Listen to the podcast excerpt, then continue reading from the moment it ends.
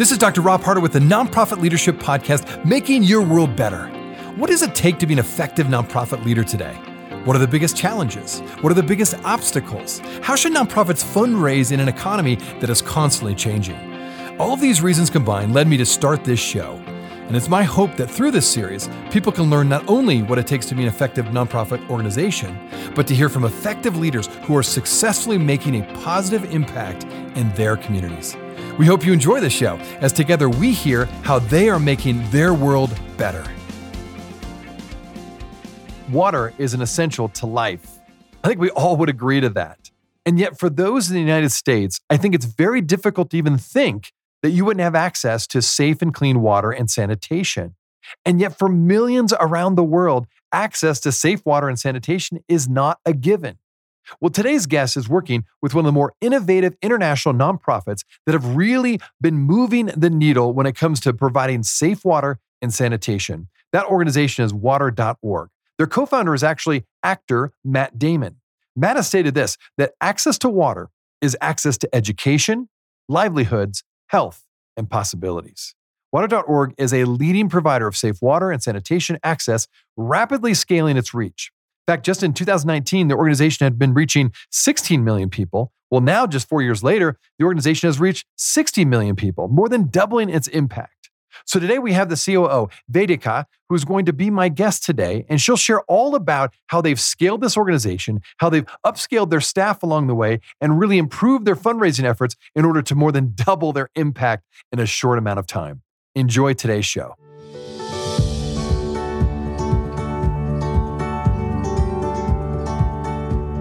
This podcast is sponsored by DonorBox. DonorBox, helping you help others with the best donation forms in the business. Vedika, so good to have you on the show today. Thanks so much for joining. Thank you so much, Rob, for having me. I'm really excited to uh, have this conversation with you. Oh, you bet. Well, I think what I've learned about water.org, the organization you work with, you're doing such important work. And so I'm extra- very excited to dive into this and learn a little bit more about how you're structured, how you've grown. And specifically, I want to focus the show a bit because there's so many things we could talk about with what you're doing. But you've been very successful with scaling your organization. And many nonprofit leaders, certainly my listeners, and perhaps I could argue maybe most nonprofit leaders want to see their organization grow and even scale to double or triple their size. But it's easier said than done. Water.org has been very successful in that and has scaled very rapidly. In fact, before we go into all the strategies you implemented to scale, I thought maybe it'd be good just to give us a bit of the history. Tell us a bit of the background of the organization. I know for my listeners, they'll be uh, excited or interested to hear that this organization is co founded by Matt Damon, the actor. So your organization has some serious star power to it, which I'm sure helps on the fundraising side. So, but yeah, let's start with that. Let's start with a quick history on how and why this organization got started. And then we'll get into the nuts and bolts of how you've scaled it so quickly. Sure. Thank you. So, water.org is a global not for profit and we are focused exclusively on enabling access to safe water and safely managed sanitation uh, for people living in poverty across the world. And uh, our CEO, Gary White, who is also the co founder of the organization, started an organization called Water Partners uh, more than 30 years ago. And then in 2009, he and Matt Damon got together. Matt had a, a smaller organization called H2O Africa, they came together in 2009, and uh, the combined organization is called water.org. So we're really fortunate to have both the co founders, Gary and Matt. And I would say Matt is a very engaged co founder. Of course, he leverages his star power for fundraising, no question. But I've also found him to be really passionate uh, about the subject and he's been you know passionate and he's very engaged and he continues to uh, learn about the subject. And as you'll hear me say, talk about later, we are as much a water organization as we are a financing organization. And so Matt has also uh, made a real effort to uh, learn uh, about you know both water and financing. And I think at the heart of what we do is the solution that we have, uh, which is market oriented. And we believe and you know we uh, absolutely have at the center of what we do is uh, the people who we serve, they do know what solutions they want. So they do know how to get a water connection or to build a toilet. But what they lack is the money to do that, right? And access to capital. And that's what our solution is based around on uh, how to make sure that they do have access to capital at an affordable rate. Now, very interesting. And thank you for that brief history. Uh, that's very interesting always to hear how organizations start and then how they kind of merge and, and grow and, and expand. Now, there's several nonprofits out there that focus on providing safe and clean water to communities that need it. But I'm curious, what in your mind, what sets apart water.org and your approach? Sure. And I think that's a great question. And before we get to it, you're, you're absolutely right. So there are many, many water organizations, and, and we're very grateful there are so many uh, because unfortunately, the world does need all of these and many more. Right. So I just want to first uh, spend a couple of minutes scaling the dimension uh, of, of, of, the issue.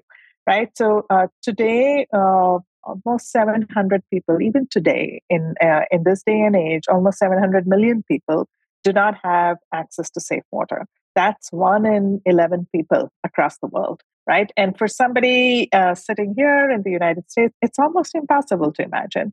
There are almost one in four people, or 1.6 billion people, who do not have access to a toilet at their homes. And so I, I wanted to give you the scale of the issue, right? And then I also want to link it to what happens when you don't have safe water or a toilet at home.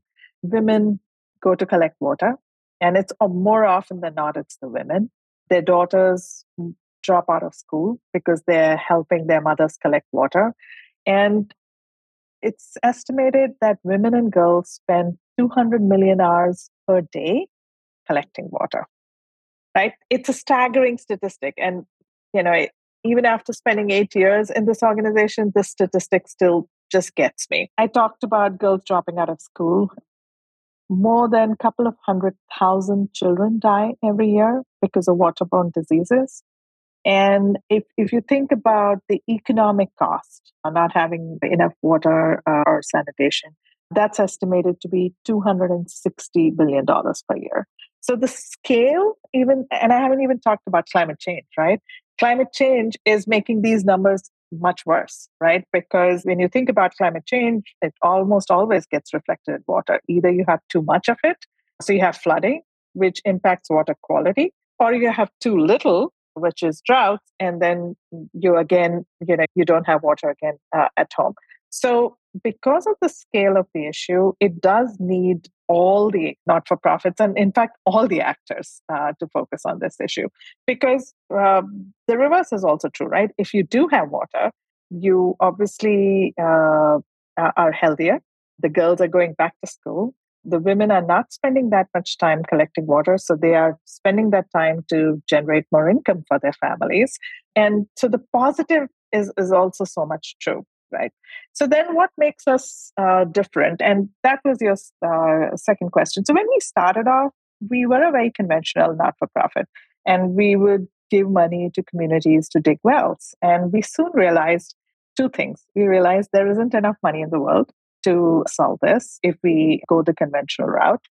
And the second most important point, we realized that people who live in poverty are paying very high cost for the water. Uh, they're paying high cost either in terms of dollars and cents, so as a percentage of income, right? Uh, think of the water bill you and I pay in terms of a percentage of our income, but the poor are paying as high as 25, even 30% of their income if they're buying water from a water tanker, for example. And or they're paying very high cost in terms of coping costs, right? So again, uh, women having to spend hours or girls dropping out of school or healthcare costs, these are all coping costs right? So we said, given both of these things, how can we find a solution which is much more scalable and which where we can get really every dollar or every rupee or every euro to stretch to the maximum? So we started looking around and saying, okay, are there channels which whose clients are people who we want to serve? And we realized hmm, actually there are financial institutions whose clients are the people we want to serve. And so we started with microfinance because that's the most obvious one. And we said, microfinance institutions give loans for different things, right? They give you a loan if you want to uh, set up a shop or if you want to buy a car. Uh, how can we convince the microfinance institutions to lend money if Vedika wants to get a water connection at home? And that's how our journey really started. And, and we said if we can get access to affordable capital in the hands of a Vedika, if she doesn't have a water connection at home, then she can get the water connection at home. And, and that's how we, that's what makes us different. So a approaching it from a financing angle and saying that's one of the biggest barriers that stand between people and access. And if we can solve that, and if we can partner with institutions which reach the same uh, people who we want to, then we have a much more scalable solution. Now, first of all, thanks for giving us a little bit of the background, just the scale of the issue. I think for all of us, all of my listeners, myself included, I didn't realize the scale of the issue. It's huge. It's a massive issue.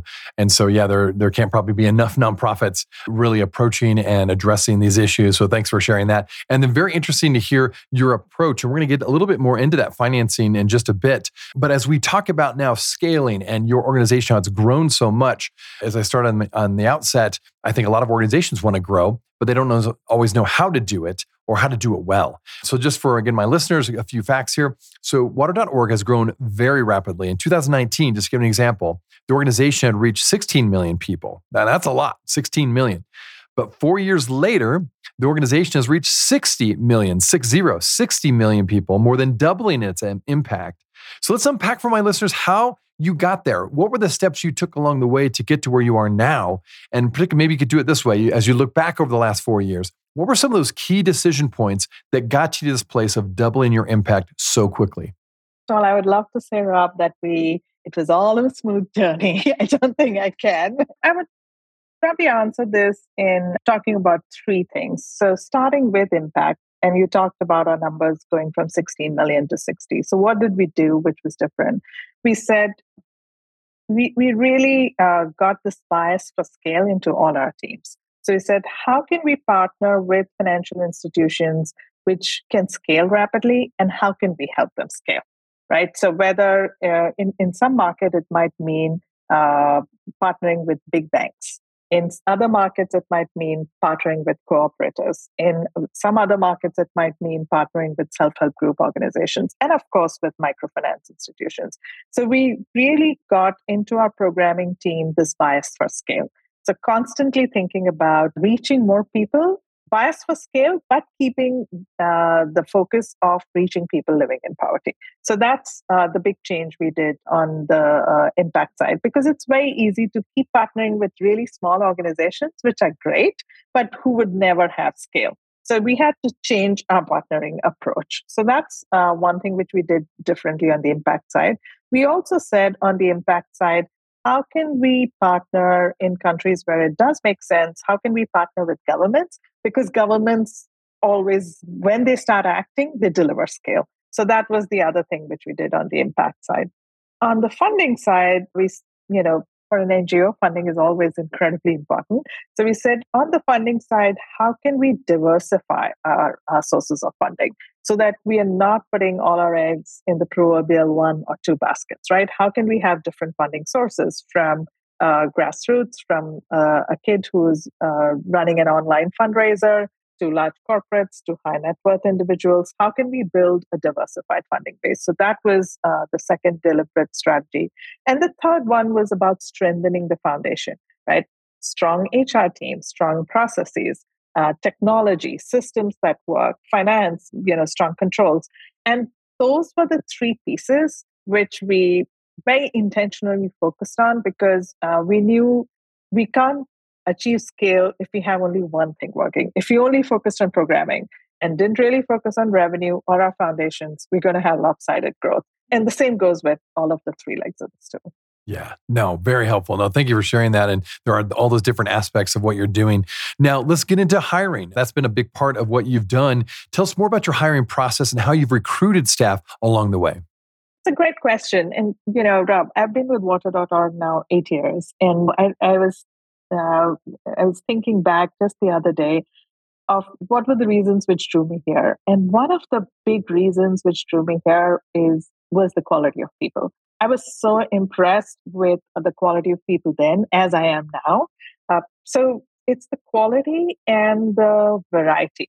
So we do, of course, have people who are very strong, have always been in the social sector or the development sector, but we also have a lot of people who come from different uh, organizations, who come from the for-profit world, who bring very different experiences and different skills, and they all come together uh, with a very strong mission focus. So when I joined, I think we were about I'm trying to think. Maybe in 2019, we were about 140 odd people and now we're about 160 65 something like that so not a huge growth but we i would say two things one constantly looking for okay if you're, part if you're partnering with large banks what sort of expertise do we need we need people who have worked in banks if we want to grow our high net worth revenue pipeline let's bring people who have done that before if we want to invest in our systems, let's bring people with systems experience. So that's been one part of it. But the second part, again, which we've been very intentional about, is upskilling. So, upskilling our current team so that as we are evolving, as we are innovating, we are spending the time and energy and money to train our people. No, and I like that. Let's get into that. You when you've grown so quickly, here's my guess you've hired some people at positions which were perfect at an initial you know level maybe when you were at 16 million for example but then as you've scaled and grown and doubled your impact to now reaching over 60 million people i'm guessing along the way some of those staff were not always in the right position as you've grown. In other words, the position maybe got bigger than what they could handle. And you mentioned the word upscaling. That tells me that you probably got people that were, really had to have and come into the position with more training, more experience, more education, perhaps. That's a delicate, I know, process for a lot of nonprofits that scale and grow because you may have the right person who loves the mission, loves the vision, and been there for a long time, but they just don't have the right skill set or education that now is required because you're much bigger now. Talk about how you process through that and either you know maintain the same staff, redirect them to a different role, or just work with current staff while at the same time, like you said, upscaling to, to kind of improve your professionalism, if you will, at a larger scale. Yeah, uh, I think the one uh, line answer to your question would be all of the above. So all of it. Yep. Yeah.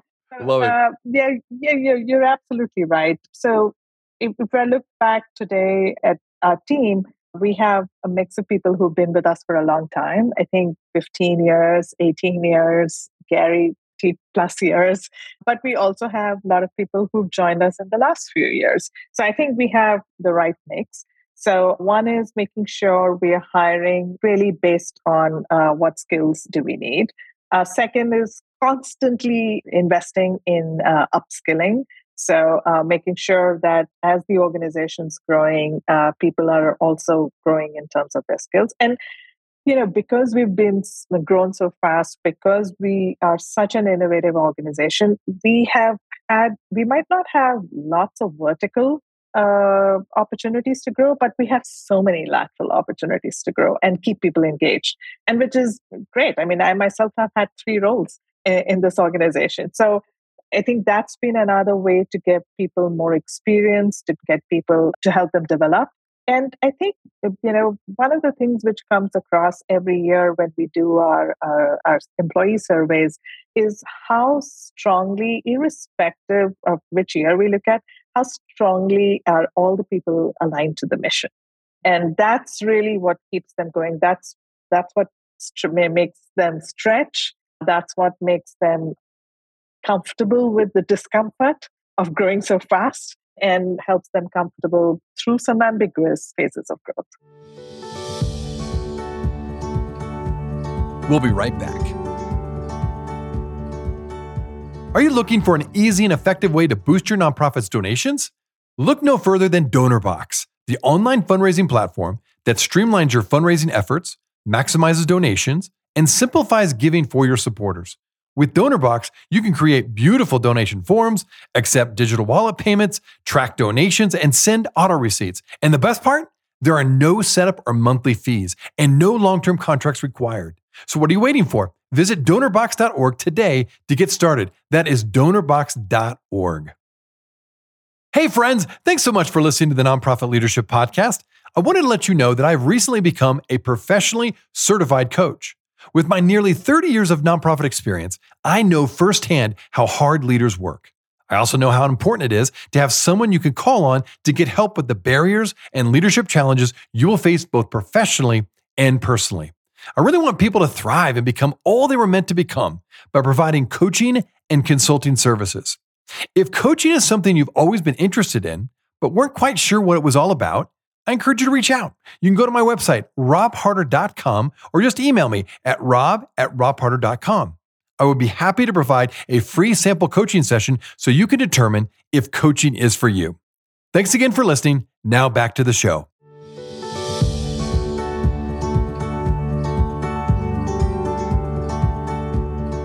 Well said. No, thank you for that. Well, let's keep going with that theme. Another big area for any nonprofit when you're growing that nonprofit is the fundraising side. So you've got the staffing size, growing with that, the structure, how you're going to increase your impact, your upscaling. But at the same time, you need money that whole time to keep you know hiring those new staff members right to keep providing these more and more services. So i'm sure that's been a huge piece of your growing and scaling. How has your fundraising team been able to keep up with the funding needed as your organization has expanded so quickly?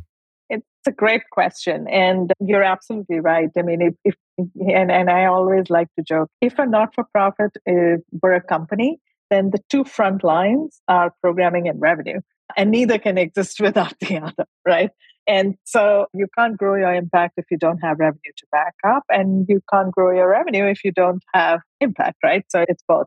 So first, we've been, mm, you know, we've had a great fundraising team, and I talked about diversification of funding sources. So that's a journey we're on. Won't say we we have the best mix, but you know, we're very intentionally working on diversifying that mix. And second, we've been very, really fortunate to have funders with us along our journey. Much before trust based philanthropy became the buzzword, we realized that's what our funders have been giving us. So, funders who have allowed us to experiment, who've allowed us to innovate, uh, but also at the same time know that we apply a lot of rigor in terms of monitoring, in terms of evaluation. And so and they've been really, really pleased to see the growth as, as you talked about uh, over the last few years. So I think this is something which will continue to be an issue. How do we continue to diversify? How do we continue to stabilize? How do we make sure that we always have a big enough pipeline, right? Because we also know funders change their priorities and, and that happens. Yeah. Yeah. Well said. No, uh, glad to hear that. Okay, now you're currently working in 11 countries. Maybe it'd be fun for my listeners to learn a little bit more about how you've chosen your project sites and which countries and communities you invest in. That's a great question. So we looked at it from two, three different lenses. The first lens we looked at is which are the countries where there is the most need. So where is this? Where are the people who really don't have access to safe water or safely managed sanitation? So that was one filter. And I talked about the numbers, right? So there are many countries across the world. And then we used a second filter because our solution is market based and we didn't speak about so what exactly do we do? So we partner with financial institutions. We convince a financial institution that, hey, you give loans for different purposes. How about you also give a loan for uh, a water uh, or a sanitation product? So I am a client uh, of, of a loan, uh, of a bank, and I've been taking loan for different purposes. I don't have a water connection at home, so I can take a loan for uh, the water connection or to build a toilet. So water.org is not providing capital to the financial institution, but is providing a lot of capacity building help. Saying, okay, do you want help to how to design the loan product? We can do for you, do that for you. Do you want how to train your staff? We can do that for you. Do you know want to know how to market it? We can do that for you. So we're providing we're think of us as catalysts, right? And then the financial institutions are going ahead and making loans so that the person who doesn't have access, like me, she gets, I get access to affordable capital. And then I borrow, I build a solution, I repay the loan. The financial institution uses that money to lend to Rob, you repay, and so on and so forth. So, our financial institution partners across uh, the 11 countries that we work in have cumulatively lent now almost $4.7 billion in local currencies, right? And that's a huge number. So that brings me to the second criteria. So we look at countries where there's need, but then we also need to look at countries where there is a good financial market. right? And a culture of uh, market based solutions. And not all countries uh, might have that. So that's our second filter. So today we work in 11 countries across Asia, Africa, and Latin America. And uh, these 11 countries represent roughly about 70% of the world's need for water and sanitation. So we do believe across these 11 countries, we have a lot of work to do. Yes, we've reached 60 million, but there's a long way to go. And that's where we really want to double down in, in terms of our growth. No, great. Very interesting to hear how you have these different filters and how you work through the process of selecting countries. And then you had a great segue in terms of how you do the financing. That was going to be another question I had was you've been quoted as saying this, a lack of affordable finance is one of the critical barriers to safe water and sanitation access. So really, you've mentioned already this lack of affordable financing is really a key part of what you do, a key part of your organization. Talk more about the specific set of data points that led you to invest in financing so much and how water.org really provides this financing. You already kind of mentioned some of it, but maybe go a little bit more in, de- in depth for those who are maybe in a similar type of work or just curious again about how it works in these various countries. Sure, and and you know, often I've found when you're a water NGO and you talk about financing, people go, "Oh, why? Why are you talking about financing?" So I, I, I, want to start by a, a, quick example. So, a couple of a few months ago, I was in Tanzania. Tanzania is one of the uh, countries uh, that we work in, and uh, a few hours outside of Dar es Salaam, I met this lady uh, called Amina. Uh, Amina uh, lives in this small village, and and she has four children, and she did not have a water connection at home. So every day she had to walk uh, four miles. So the to and from journey was four miles just to collect water for her and her kids. And she said, you know, obviously that was an unsustainable sort of situation. So she reached out to this financial partner of ours and took a loan and dug a borewell in a house.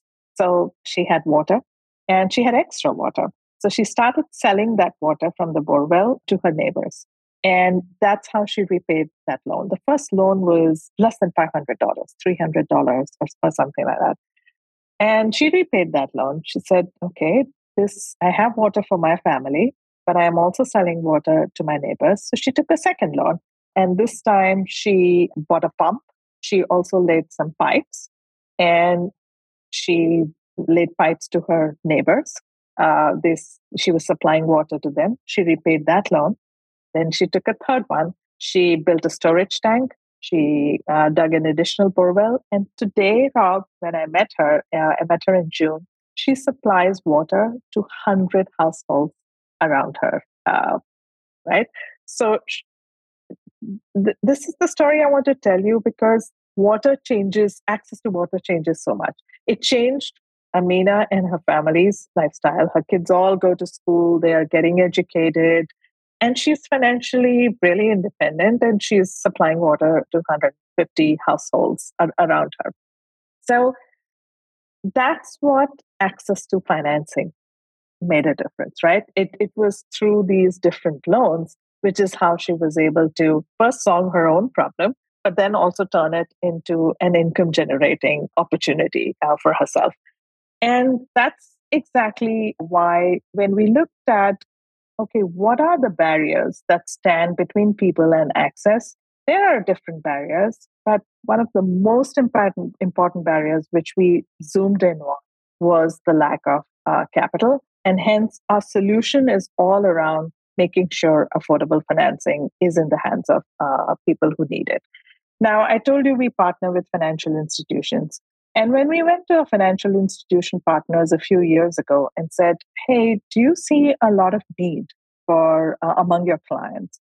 They said, "Yeah, so many of our clients do not have safe water or safely managed sanitation. So we see a lot of need among our clients." And we said, "How can we help you scale even higher?" And one of the things we heard from some of our partners was, "Well, if we had access to capital ourselves, on a regular basis, we could scale our water and sanitation lending even further. So, another innovation which we did was we set up a sister organization called Water Equity. which is an asset manager. It's an impact investor. And Water Equity now has $350 million of committed capital. Uh, they've raised and invested for uh, funds, and they their funds are helping our financial institution partners scale up even faster.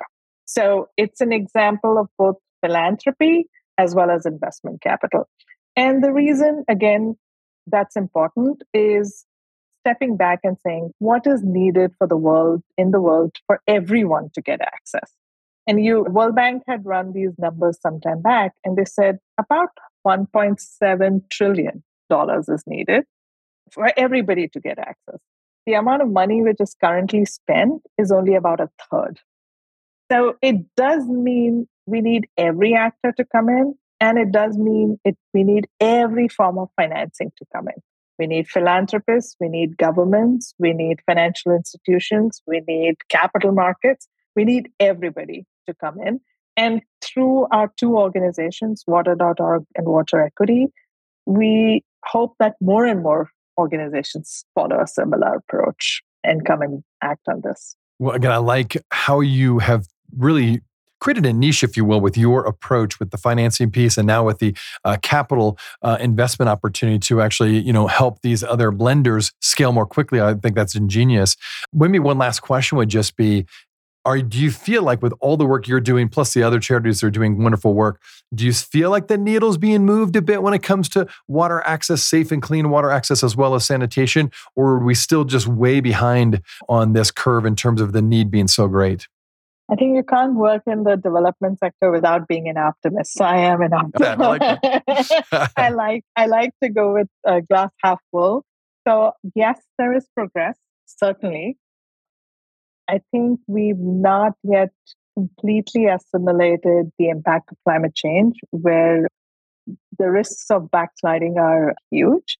So yes, the needle's being moved, but is it moving fast enough? No.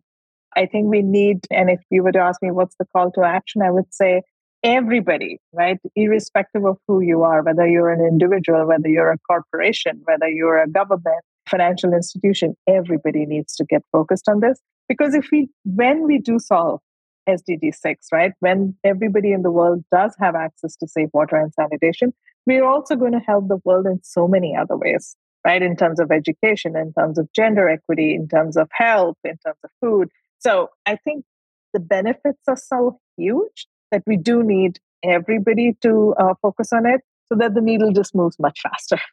Yes. No. Well, thank you for that honesty and thanks for your optimism. Love it. Well, Vedika, for those who are listening and want to get to know you a little bit better and find out more about water.org, where would you send them? I would send you all to our water to our website. So www.water.org or across social platforms at Water. And please do engage with us and please do focus on this issue. It is solvable and it is certainly solvable in our lifetimes. Okay, I love it.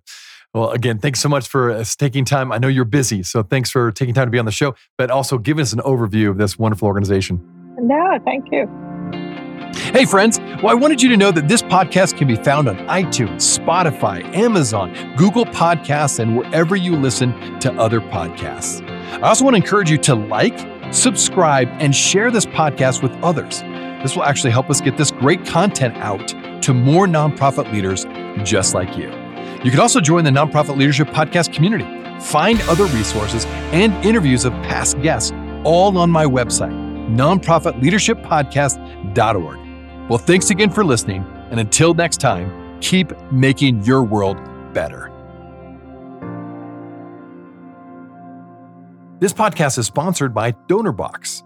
DonorBox, helping you help others with the best donation forms in the business.